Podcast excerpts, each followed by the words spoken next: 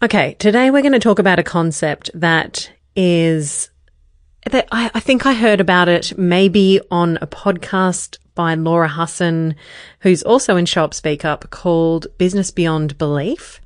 And the idea was radical inconvenience. So how much are you willing to inconvenience others? Because so often we are not willing to be an inconvenience to anyone. So instead, what ends up happening is we carry this burden and this sense of duty and responsibility, which stifles our creativity, but also builds resentment.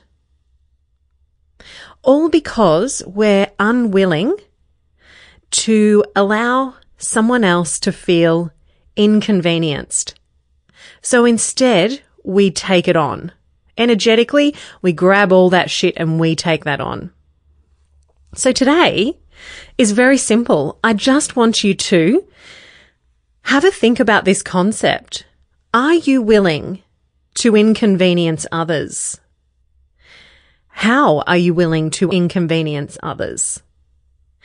And I want you to practice it today.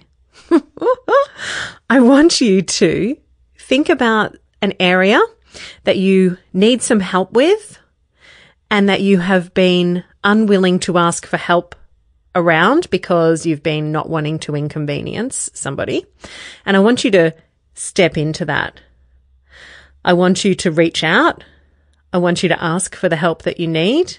I want you to consider that perhaps asking for help or expressing your needs is not an inconvenience. You are not an inconvenience. So ponder today.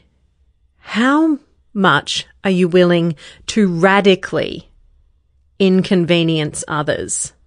Are you willing to say, no, this is not for me? Sorry. Are you willing to say, Hey, I would really like that. This, this is not okay with me. This is okay with me. I want you to do this for me. Are you willing to inconvenience others radically? And then I just want you to observe what is going on for you while I'm telling you this too, right?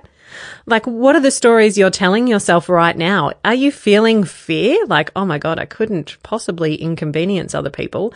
Are you like, duh, of course I'm going to ask for what I want.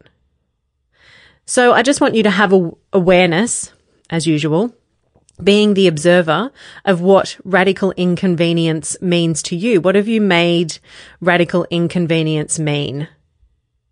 And then, if you're willing, practice. It doesn't have to be radical.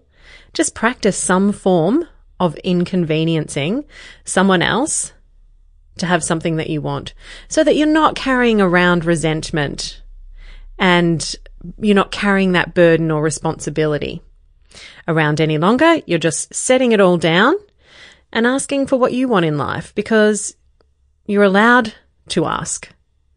You're allowed to inconvenience others. You're allowed to say no to things. You're allowed to say fuck yes to things.